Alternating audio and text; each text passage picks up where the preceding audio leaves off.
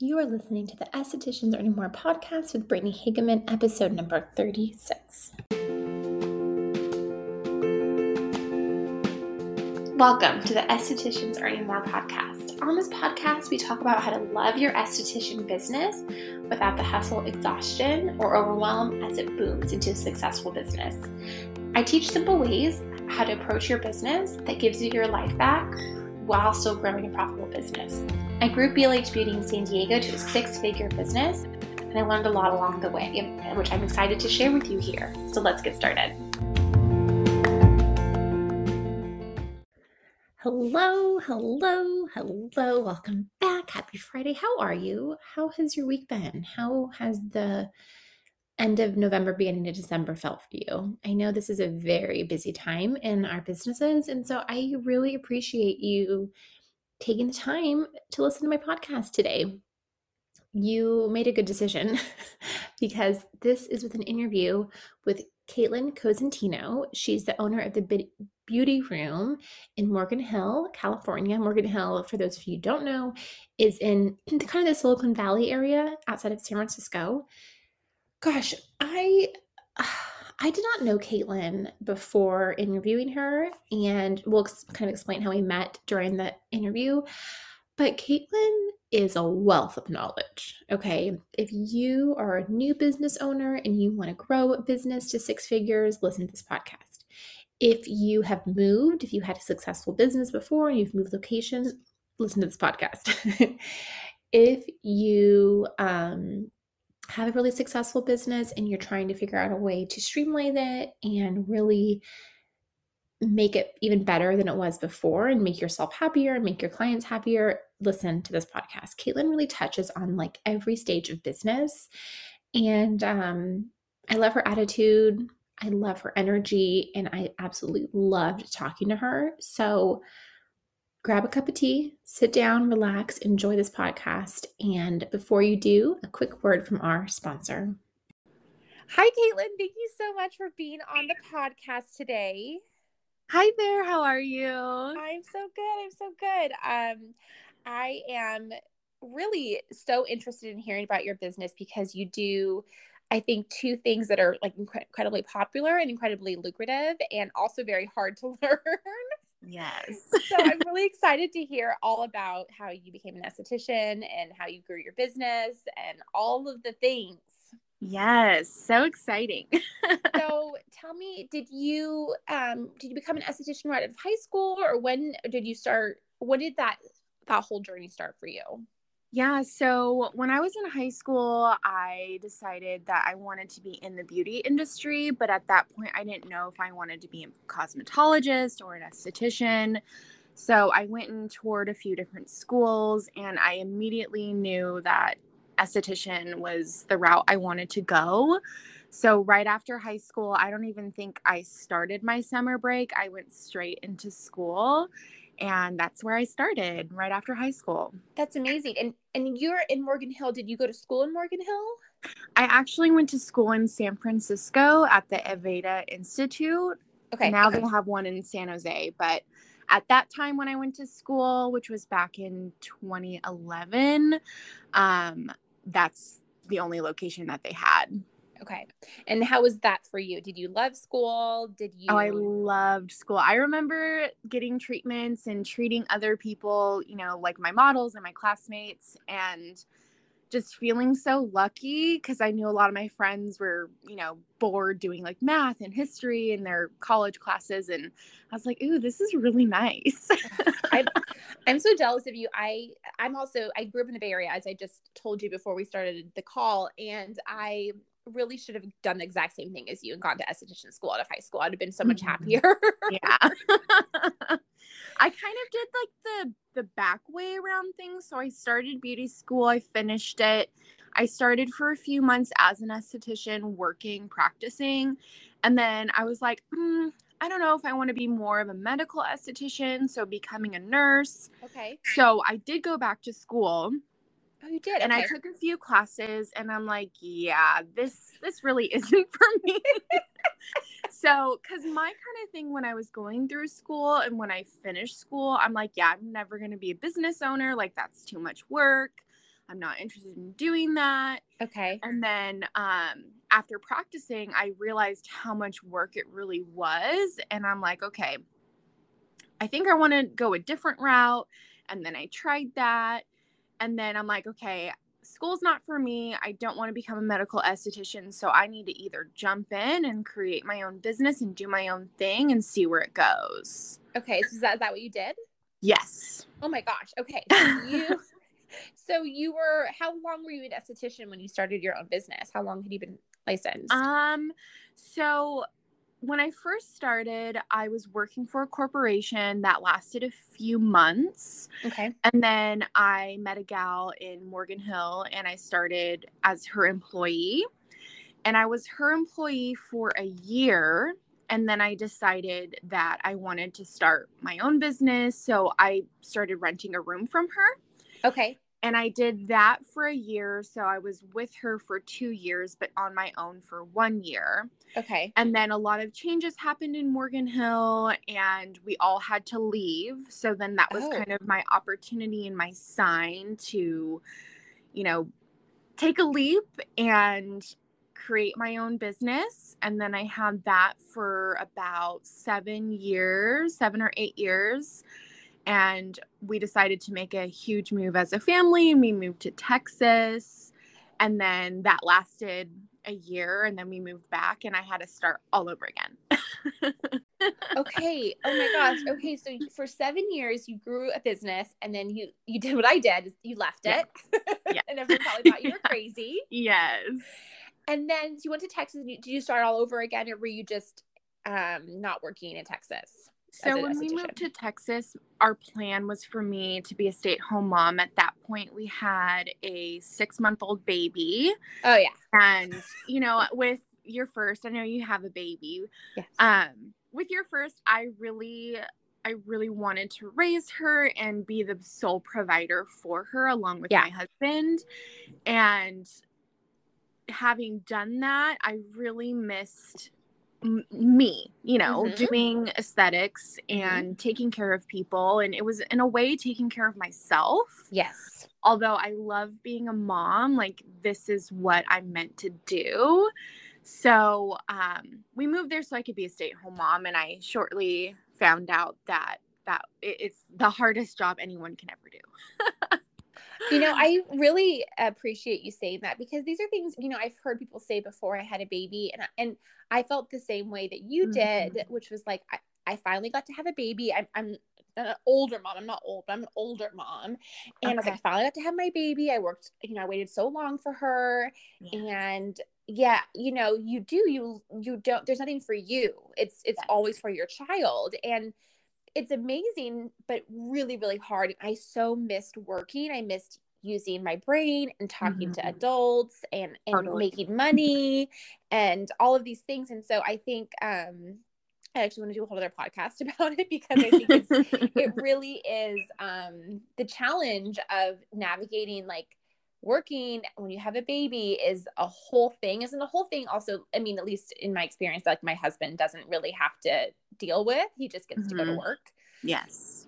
and those are conversations we have regularly like you just get to go to work and i have to make sure all these things happen so i can go to work but Yes. anyway um yeah okay so that that is amazing so then you okay so you decided you wanted to go back into aesthetics and so that meant to come back to california Yes, because our whole family is in California. Okay. So we kind of up and left in hopes that maybe some people would follow. And we we weren't there for very long and we loved Texas and I had a great opportunity to work there. okay Um, but before we moved, we had our daughter in daycare and we really didn't want to have to do that in Texas. And we knew if we moved back, we would have a lot of help. And that's kind of something we weren't willing to sacrifice was putting her in daycare so I could go to work. okay so does your parents or aunt or someone Yeah, Take care of your so my my parents help a few days a week and then my husband's sister helps a few days a week. So amazing right now I'm working 4 days and that's kind of what I'm planning to continue to do. okay amazing i relate to everything that you're saying all the care um you know, Yes. move, moving parts. It's moving parts always. There's never a Absolutely. simple system. Okay, so you came back to Morgan Hill and you had to start your business again. Tell me what that was like. So, when I sold my business, it was a few weeks before the pandemic. And um, I really had no idea what it was going to be like to kind of start all over again, like what that was going to cost. Uh huh. Um, because when we moved and when I sold, I sold everything. I left everything except for one sugar pot that I took with me so Oh I my could sugar myself. um, you know, I was like going on Amazon and going through, you know, the other skincare lines and other things that I would purchase, and I'm like adding it all up, and I was kind of like, wow. so Um, expensive. it was expensive, but you know what? I knew that I was going to be okay and I was going to pay it off within a few months. And I did. I paid all of my debt off in three months. wow. And through all of that, when we moved back, I was actually three months pregnant. oh my gosh. so um, when we moved back, you know, I had a lot of my clients because I had known them for 10 years at that point. They were already, they knew I was moving back because they Okay. followed me on my personal social media. okay. So I really didn't have a hard time getting those clients back. Plus, a lot of them hadn't been going anywhere because of the pandemic. So right. when we moved back, we moved back in October of last year. So they had only been open for I think like 2 months at that point. Um so a lot of them hadn't seen anyone, so they were like, "Cool, you're coming back. It's like you never left." Yeah. Yeah. wow. In some ways, the timing was really perfect in that Yes. way. Absolutely. Okay, so I'm going to make sure I understand the timeline. So you sold your business early 2020 Yes. and then moved, and then it was COVID, and you were in Texas when COVID hit. Mhm. And then you came back about a year ago, the end of 2020. Yes. Okay. Yep. And you started it again. And then you were pregnant. So wait, Yes. when did you have your baby? April. April Oh 1st. Yes. oh my gosh, Caitlin, I'm, I'm thoroughly impressed by you. Okay. I, I have lots of respect. Thank you. oh my gosh. Yeah, it's been a crazy few years, that's for sure. Yeah. I mean, yeah. Okay. So then, so you said that you, you know, you started totaling how much it cost and then you paid it back in three months. How did you know you were going to be able to pay that back? I think that's, um, that's just the, the fear in business and this even if you're you're expanding your business and like some of my you know clients are like moving into bigger spaces that cost you know tens of thousands of dollars Yeah. or or whatever. How do you like how was do you have a knowing in in your body? How did you know that that was going to be? Um, I think based on when I was working previously, I knew about how much I was going to make a month. okay. Um, and I think just having that in the back of my mind and I just I don't know, I wasn't afraid even if it was going to take me 6 months or a year to pay it off. That's what I had to do. yeah And when we moved back, because my clients, I have a, a large amount of clients for facials. And it was kind of scary because at that point, when I moved back, we weren't allowed to do facials. So I'm like, okay, oh I'm going to have to kind of dive back in and do sugaring and only sugaring because I don't know when and if I'm going to be able to do facials again. right So I don't know. It just was like, okay, the money needs, I need to buy things. And I think I kind of started small. So I didn't have everything that I have now. uh-huh So I did kind of what I needed. I bought what I needed and then went from there. I love that because I think a lot of estheticians will be like, "Oh, I'll just buy this and I'll buy this and then buy this," and it's really not good business sense because you're just blowing money on things that you don't really need to run a business. Right, right. And I kind of knew like what my clientele, like what kind of clientele I wanted. Mm-hmm. and you know i i knew that those were the products and things that i needed to carry to kind of fit what i was going to do and see How did you? Is that how did you know what kind of clientele you wanted? Is that from your previous experience? Was that it kind of a did you have a newer idea of what you wanted? Because like for me personally, I have a different idea when I open up here eventually what kind of clientele yeah. I want based yeah. on my previous experience. So tell me more about that. Yeah, so I definitely wanted to have it be a little bit different. What I've noticed after everything that's happened, um, I've noticed a lot of estheticians and hairstylists, they're kind of narrowing down their specialty and what they really want to focus in. Mm-hmm. So when we first moved back, I kind of just kept doing what I was doing in the past, which was like anything head to toe, facials, eyebrows, Brazilians, all that kind of stuff, legs, arms. And recently I've decided and I've made a big change with my business where I'm only going to be offering sugaring for Brazilians and then any kind of facial that one would need. Okay. So I'm making a huge shift now in my business of services that I'm putting the most effort in. I have a wait list, so I'm seeing what people are really wanting to come back to me for. Mm-hmm. So I know what I'm what I'm good at and what I specialize in and that's what I want to offer on my schedule. And so, have you found that to be successful? Because I think, I mean, I did that as well, and I a lot of the people on my podcast have done something similarly. But I think there are estheticians that are listening that are like, no, no, no, no, because now I'm losing money because I could have been doing an eyebrow mm-hmm. wax or sugar. I could have also been doing an underarm, and that would have been an extra fifty dollars. And so, yeah. what, um, you know, how do how do you how do you approach that? Well, it it was terrifying. I think in I think in the 10 years that I've been an esthetician, I've maybe fired one client. So okay. having to be like I'm sorry, like I know I do your brows, but I I'm not going to be seeing you anymore and at first I was going to do it, you know, like do one appointment and then we're done, but I'm like, you know what? I'm going to get you guys through Thanksgiving. Okay. And then after that, you know, here are some options for you of where I know to go. Um, but it was terrifying. I think canceling because I book out at least three months for people so that they have their spot. Right. And canceling those appointments for December was terrifying. Like, oh, you had to cancel to December. You didn't yes. stop booking. Oh my gosh, that is terrifying. So, but you know what? I know that those appointment slots are going to get filled because I know what my wait list looks like. Yeah. So, I it's scary for sure and it was a hard decision to make, but a few years ago with my old business, I previously stopped taking a lot of services. So I was kind of already doing that. Okay. But then when we moved back, because I had more availability, I was trying to prepare for having a baby. I kind of did everything and anything because I just wanted to be working. Right.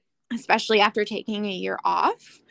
Um so, but honestly, I feel like a lot of my clients that stuck with me for services that I'm not going to offer anymore, those were clients that I had been seeing for a long time.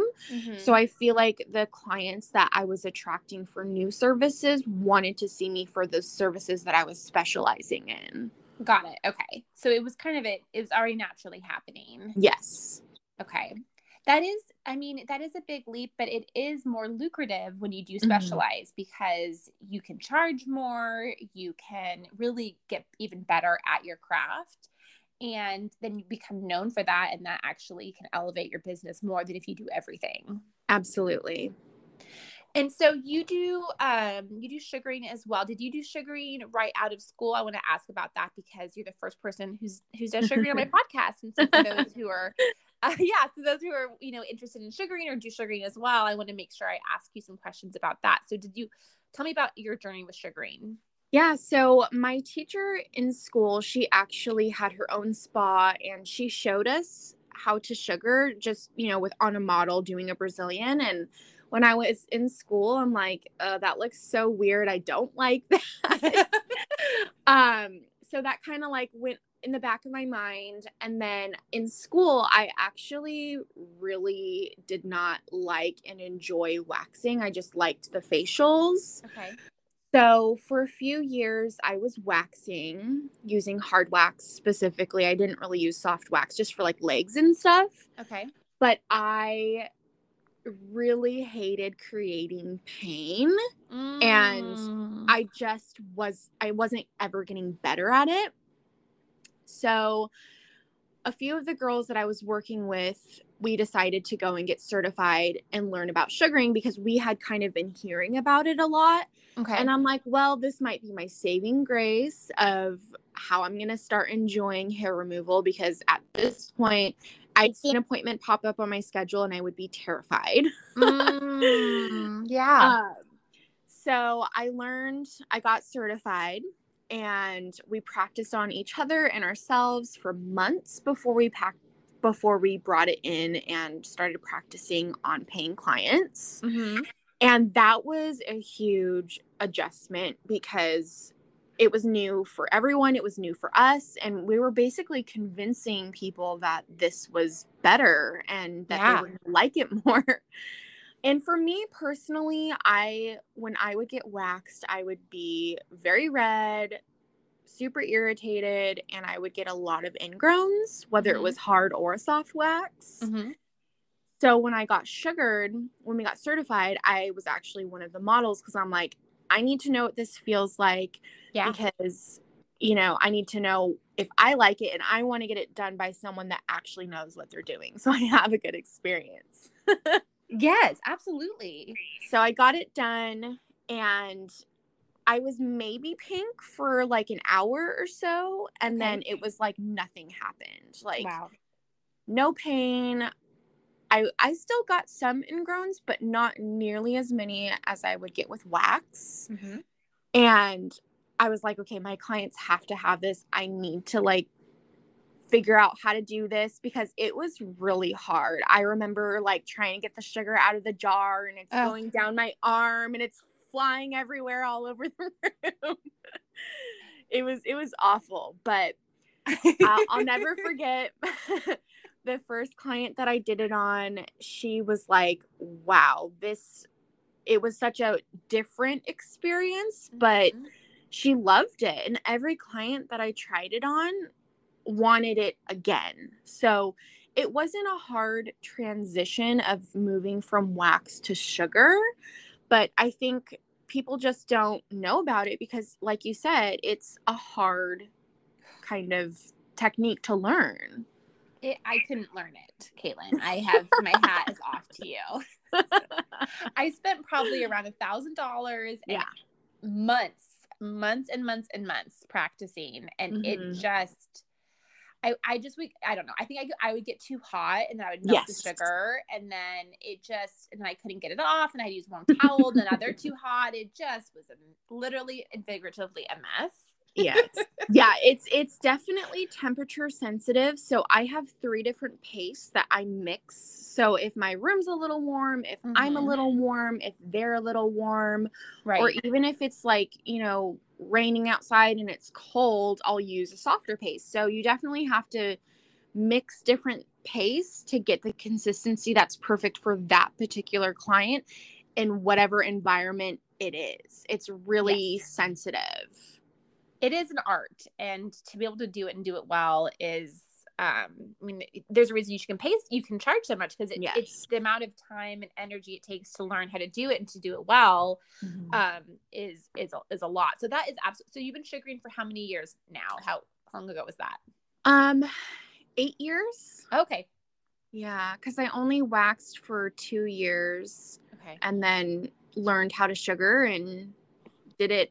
I think we started sugaring after just three months on Okay. clients. Yeah. wow okay so then now you just only sugar brazilians right you don't do Mhm. any other body parts Nope, just Brazilians. okay that i mean that's money that's the Yeah. that is money for sure um and then you do corrective facials or all kinds of facials Mainly corrective facials. I will have some clients that come in just for relaxation and, you know, a good sort of clean and massage for their skin. But most of my clients are either acne or result driven facials trying to, per, um, trying to correct pigmentation or fine lines. And you do the HydraFacial as well. Is that, my, is that correct? Yes. So I recently purchased my HydraFacial machine. Wow. Uh, like I said, when we moved back, I had had a previous machine when I sold my business. And Okay. then when we moved back, I didn't really see the point of buying a machine because we weren't able to do facials at that point. Yeah. And then I was a little bit worried about how people were going to feel getting facials once we were allowed to. Uh-huh. So I kind of put that on the back burner because I just didn't I didn't want to make an investment if I wasn't going to be offering those services. So I bought a dupe of the HydraFacial and it worked. It was nice. My clients enjoyed it. It it's served its purpose. And then after a year of doing that, I decided I needed to make the leap and purchase the HydraFacial and I don't regret it at all. I um I've only gone a HydraFacial once and it was really incredible. And so I I had it's like it's like a dream of mine to do HydraFacial one day. because it, it does create such incredible results and again you can it's a premium service and so you can Yes. charge more hmm absolutely. Okay so one of my goals in this podcast is to really elevate the industry and elevate how much estheticians are charging and making and profit and gross sales and all things like that and i think Mhm. the more we talk about it the more we will all be elevated Correct. Yes. um, yeah, and so I know you're in a you know wealthy area, right? Morgan Hill is this you know Si- Silicon Valley, and it's it's a wealthier area. But tell me about how you chose how you choose pricing and how you choose um, you know all of that when you're when you're making business decisions because you've you've talked about you know you're making these big investments. HydraFacial, I, that's like a at least a twenty five thousand dollar machine, right? hmm Correct. so these are you know big purchases it's a lot of money big investments and so you have to i know you have to be making really good money to do that so can you talk us through about like how you chose pricing and and all of that Yeah. So honestly, experience, education, how much I'm putting towards what you know what I'm giving my clients is how I basically base it off of because what I charged even 5 years ago is different than what I charge now. Mm-hmm. So experience is huge. And, you know, when you're fully booked, the way that you grow your business is to give yourself raises. And I don't think a lot of estheticians and professionals out there think about giving themselves raises, but that's the only way, like a normal nine to five job, like they get raises every year, but we get set on. I'm scared to raise my prices because I'm afraid of losing people and you you might lose people but the people that love your services and love you and want to continue seeing you will pay that. i gosh caitlin i'm going to use that phrase give yourself a raise Yes. I have never heard someone say it that way before, and that's exactly what you're doing. I mean, it's it's it's absolutely true. So, how often do you normally raise your prices, or how do you approach raising your prices? Like, how, how when do you decide it's time to raise, and then how much you usually raise them by? Um, it kind of depends. So the way that I kind of geared things is, for example, with a Brazilian. So I used to charge 60 and then I just bumped it to 65. Okay. And I've offered packages. So if people want to pay the $60 and they can buy a package and pay it all up front, and that's a way that they can continue at that price. Okay. But if those people that don't want to pay the money up front, then they'll basically, you know, pay the new rate. So I would say every year or so, I'll kind of raise prices, especially now with I can't believe how much certain things cost with everything that's gone on. Like I went to order a normal box of gloves that would maybe cost me $200 and it's now like $500. It's it's just it's crazy and I don't think people realize you know that's what happens. yes, especially with COVID. Yes. yeah. I mean, gloves used to be so cheap, and now they're so expensive. Yes. It's crazy. okay so you about yearly and then about as you know as obviously with with costs going up you've raised your prices and so um let me think about how i want to ask this next like how i want to talk about hitting a hundred thousand. Do you mind talking about hitting a hundred thousand dollars? No, not at all. Okay.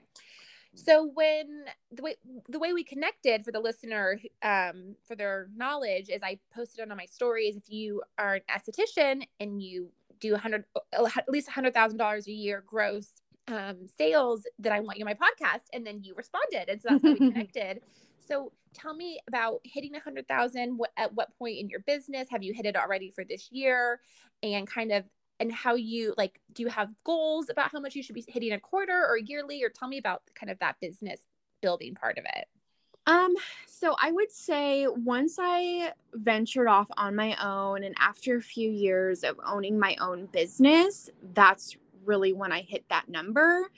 And i think going back when I first started as an esthetician, I worked seven days a week, whatever hours people wanted to come in. I really wanted to build my name. I wanted to people I wanted people to know who I was. Mm-hmm. So I was kind of more at their mercy. And then as I built my clientele, I was able to narrow down my days, my hours, and build from there. Mm-hmm. And then whenever I would have a slower month, if I had, you know, a few gaps in my schedule or if I had a day that was kind of slower, I would go back four or eight weeks and see who wasn't on my schedule. And I would text them, call them, because honestly, were the last things on their mind, especially with work and kids and all of that. Mm-hmm. So I would text them or call them and I would say, Hey, you know, it's been X amount of weeks. I'd love to see you. Let me know if you need anything, like if you need any products or if you need to come in for a service. And most of the time, I would say 99% of the time, those clients would be like, I've been meaning to text you. I really want to get in for whatever service, you know? Yeah. So I think just reaching out, kind of putting a bug in people's ear and being like, hey, I'm still here. Hey, like you need me. um, I think that is what's really helped me, my schedule stay consistent mm-hmm. and has allowed me to continue to grow and want people to refer their friends and their family because they they like the services, they trust me. Yes, and I think that that's a good um I did that as well, but I I kind of forgot that I did that, and I think that's such a great tip because that is working hard but not hustling. And it, yeah. kind of talks about like the beginning. You talked about the beginning. You were hustling, where you were just like working all the time, mm-hmm. whatever worked for everybody else.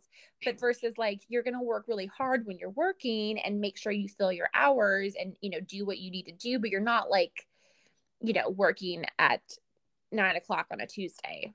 Correct. Yeah. Yeah. Yeah. So I love that. And so do you now that you are you know regularly hitting a hundred thousand is that um is that do you have quarterly goals or do you have like yearly goals or anything like that? Or is it just kind of like as the business grows awesome? Definitely as it goes um i can tell you i've definitely already hit that.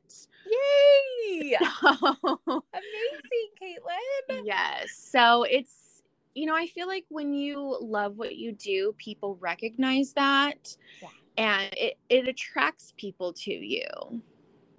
Yes, it does. And, you know, it's something that I, I say over and over again, but if you're not making money, if you're not making a profit, if you're not taking home money in the business, then there will be no business. And so mm-hmm. we really want the business you we want to make money and we want our clients actually want us to make money. My clients have always been very excited for me to make money because they they know if I'm making money, that means I'll be here. You know, I'll continue to provide services for them. Exactly. And I think, you know, as hard as it was for my clients that would just come in to see me for their eyebrows, like they're obviously super bummed, but at the same point, they're like, I get it. I mm-hmm. understand mm-hmm. this is a business move.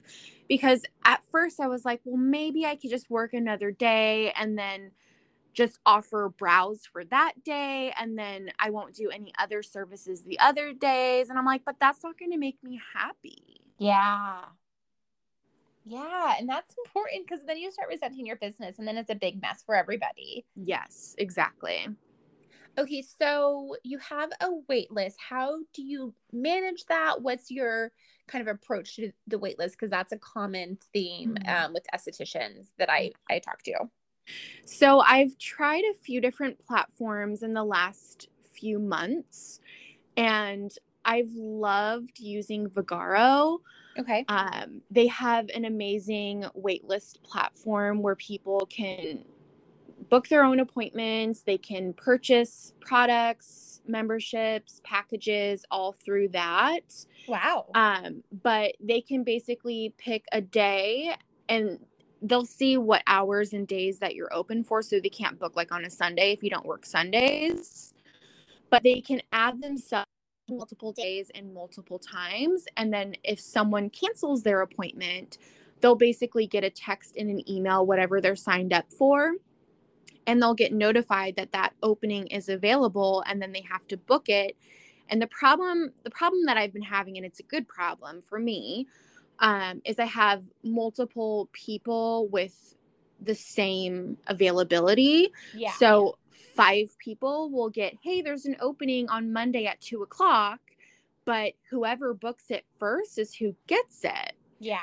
so, you know, that per- one person will snag it and then I'll get four text messages being like, "Hey, where's that opening?" And I'm like, uh, "Well, you gotta jump on it. you be faster. so it's a great problem for me to have. Um, Yes. I'm super thankful for it, but you know, it is hard. We wear so many different hats and you want to we're people pleasers. I know I'm a people pleaser and I have a Yeah. hard time saying no, but it, it's definitely been easier for me to close when I'm supposed to close and come in when I'm supposed to come in because I have kids. And it shouldn't be that way, right. but I know it's it's hard for us to kind of say no.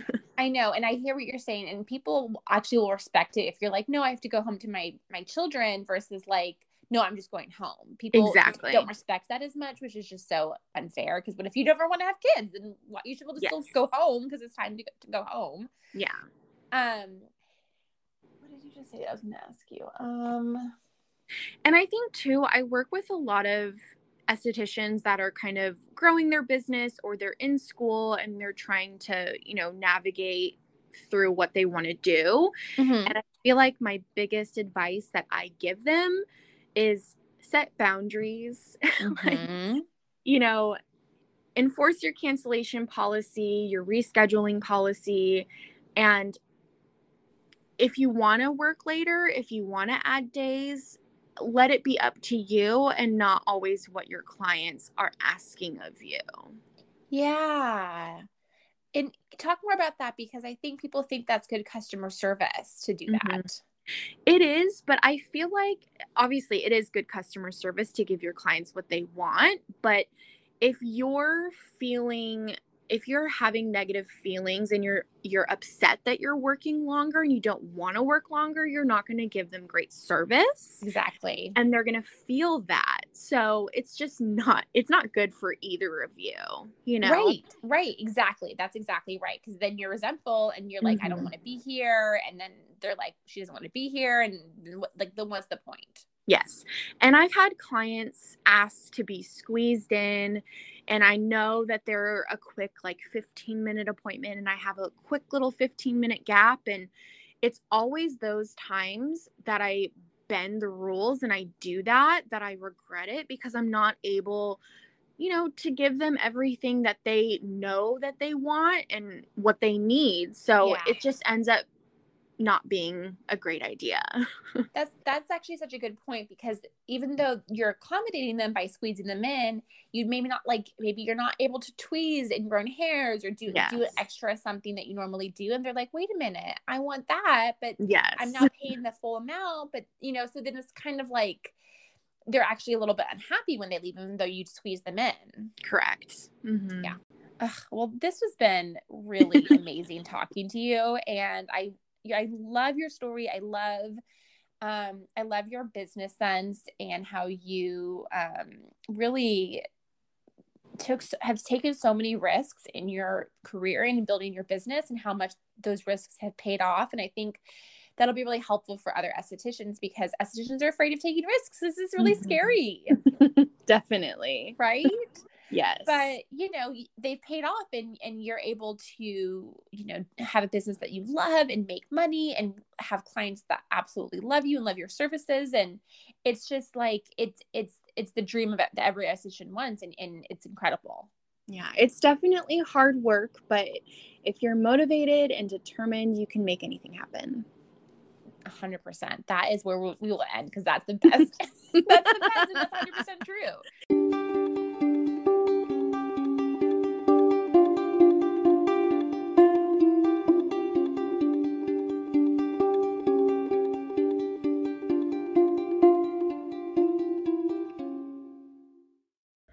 so much fun, right? I mean, I just I love this interview. I um gosh, it's so many good things in this interview. I really hope you loved it as much as I loved it. Caitlin, thank you again for your time. I interviewed her the weeks um, up leading to Thanksgiving, which we know is such a busy time in our um, business and on you know the country, the culture that we live in. Um, so I just I really appreciate Caitlin from the bottom of my heart. You give me your time and your wisdom. Um, so thank you. Thank you. And thank you for listening. If you enjoyed today's podcast, please subscribe on whatever platform you're listening to. If you're listening on Apple Podcasts, please rate and review it. And also, please share with a friend who's an esthetician. I would love that. Talk to you next week.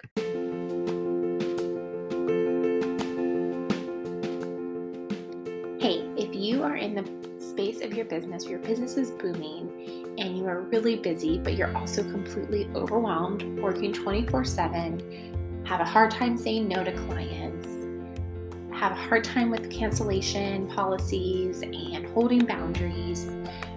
Maybe you're having a hard time keeping your clients compliant and you are just busy, busy, busy. I'm here for you. That is what I do with my estheticians. And I would love to chat with you to see if our what I do aligns with what you need in your business. I offer 15 minute free coaching calls where we deep dive into what you need and see if we're a good fit. My next one to one one group coaching starts on January 10th, 2022. How's that new year already coming? So, if you would like to possibly start with me then, go ahead to the link in the show notes or the link in my Instagram profile to book your free consult and we can see if we're a good fit. I cannot wait to talk to you more.